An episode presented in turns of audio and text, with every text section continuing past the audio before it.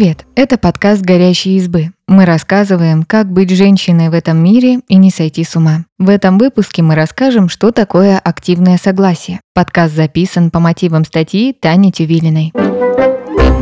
Что такое активное согласие? Согласие всегда подразумевает словесное выражение, которое четко показывает, что человек готов заниматься сексом. Дополнительно согласие могут подтверждать невербальные сигналы, например, кивок головы или взаимные прикосновения, но только вместе со словесным подтверждением. По мнению специалистов из Университета штата Нью-Йорк, активное согласие должно быть информированным. Все стороны должны быть в курсе, на что они соглашаются. Информированное согласие должно быть получено до секса, чтобы человек был осведомлен обо всех деталях процесса. Согласие на одну сексуальную практику не означает согласие на другие, если это не обговорено. Осознанным. Если человек спит, находится без сознания или под действием алкоголя или наркотиков, он не может дать активного согласия. Добровольным. Человек не может согласиться на секс, если его принуждают, запугивают, применяют к нему силу или угрожают. Выраженным словами, человек должен четко и однозначно проговорить, на что соглашается. Молчание или отсутствие сопротивления – это не согласие. Отзываемым. Согласие не дается раз и навсегда, и человек имеет право отозвать его, если захочет. Тогда нужно прекратить все сексуальные практики. Важно регулярно уточнять, хочет ли другая сторона продолжить. Что не является активным согласием? По мнению Американской организации по борьбе с сексуальными домогательствами RAINN, человек не дает согласия, если он молчит или уходит от прямого ответа, он флиртует или целует вас. Это может означать согласие на определенный вид взаимодействия, а не предложение перейти к чему-то большему. Откровенная одежда тоже не означает согласие на секс. Он занимался с вами сексом раньше. Если тогда человек был готов к сексу, не значит, что он захочет его сейчас.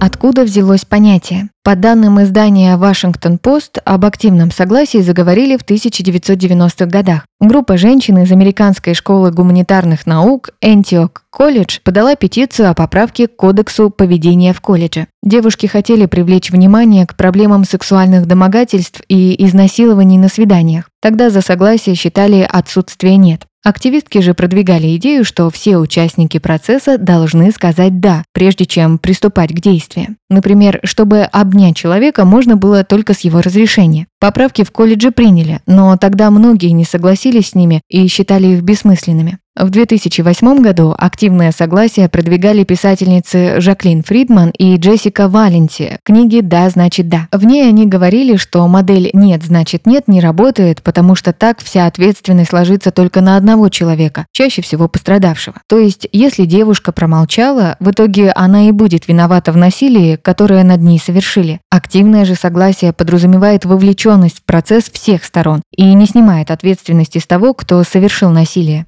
Много внимания к обсуждению принципов активного согласия привлекло движение #MeToo. Так, после признаний девушек, Исландия и Швеция приняли поправки в законодательствах о сексуализированном насилии. Теперь, согласно изменениям, если пострадавшая не давала четкого согласия на секс, а партнер не остановился, его может ждать судебное разбирательство.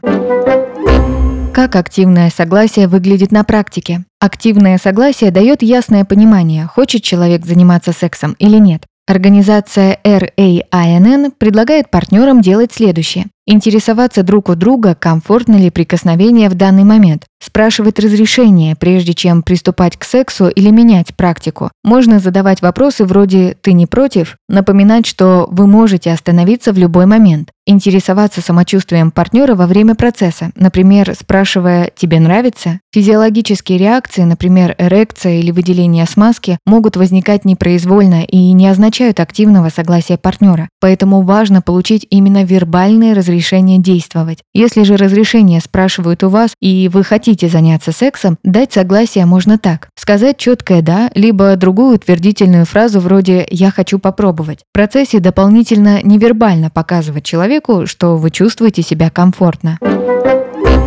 Почему активное согласие – это важно? Без активного согласия может быть непонятно, готов ли один человек заниматься сексом с другим. Одна сторона может думать, что отсутствие активного сопротивления – это согласие, а вторая сторона просто боится отказать. Так случилось с жителями Австралии Саксон Малинс и Люком Лазарусом. В мае 2013 года 18-летняя Саксон вместе со своей подругой отправилась в ночной клуб. Там девушка познакомилась с 21-летним парнем Люком Лазарусом, который подошел к ней, чтобы вместе потанцевать. По словам Саксон, после Люк предложил ей пойти в вип-зону, но вместо этого он вывел ее на улицу в переулок за клубом. Снаружи они поцеловались. Как утверждает Саксон, она неоднократно говорила Люку, что хочет вернуться к подруге, но тот повторял «все в порядке». После, по словам девушки, он стянул с нее нижнее белье и приказал положить руки на стену. Она вспоминает следующее. Это был не вопрос, это было требование от кого-то, кого я никогда раньше не встречала. Мы были в темном переулке, одни, и я испугалась. Саксон сделала так, как сказал Люк, после чего тот, по словам девушки, изнасиловал ее. Пострадавшая объяснила, что просто ждала, когда все закончится. На следующий день девушка зафиксировала повреждения и заявила в полицию. После долгих судебных разбирательств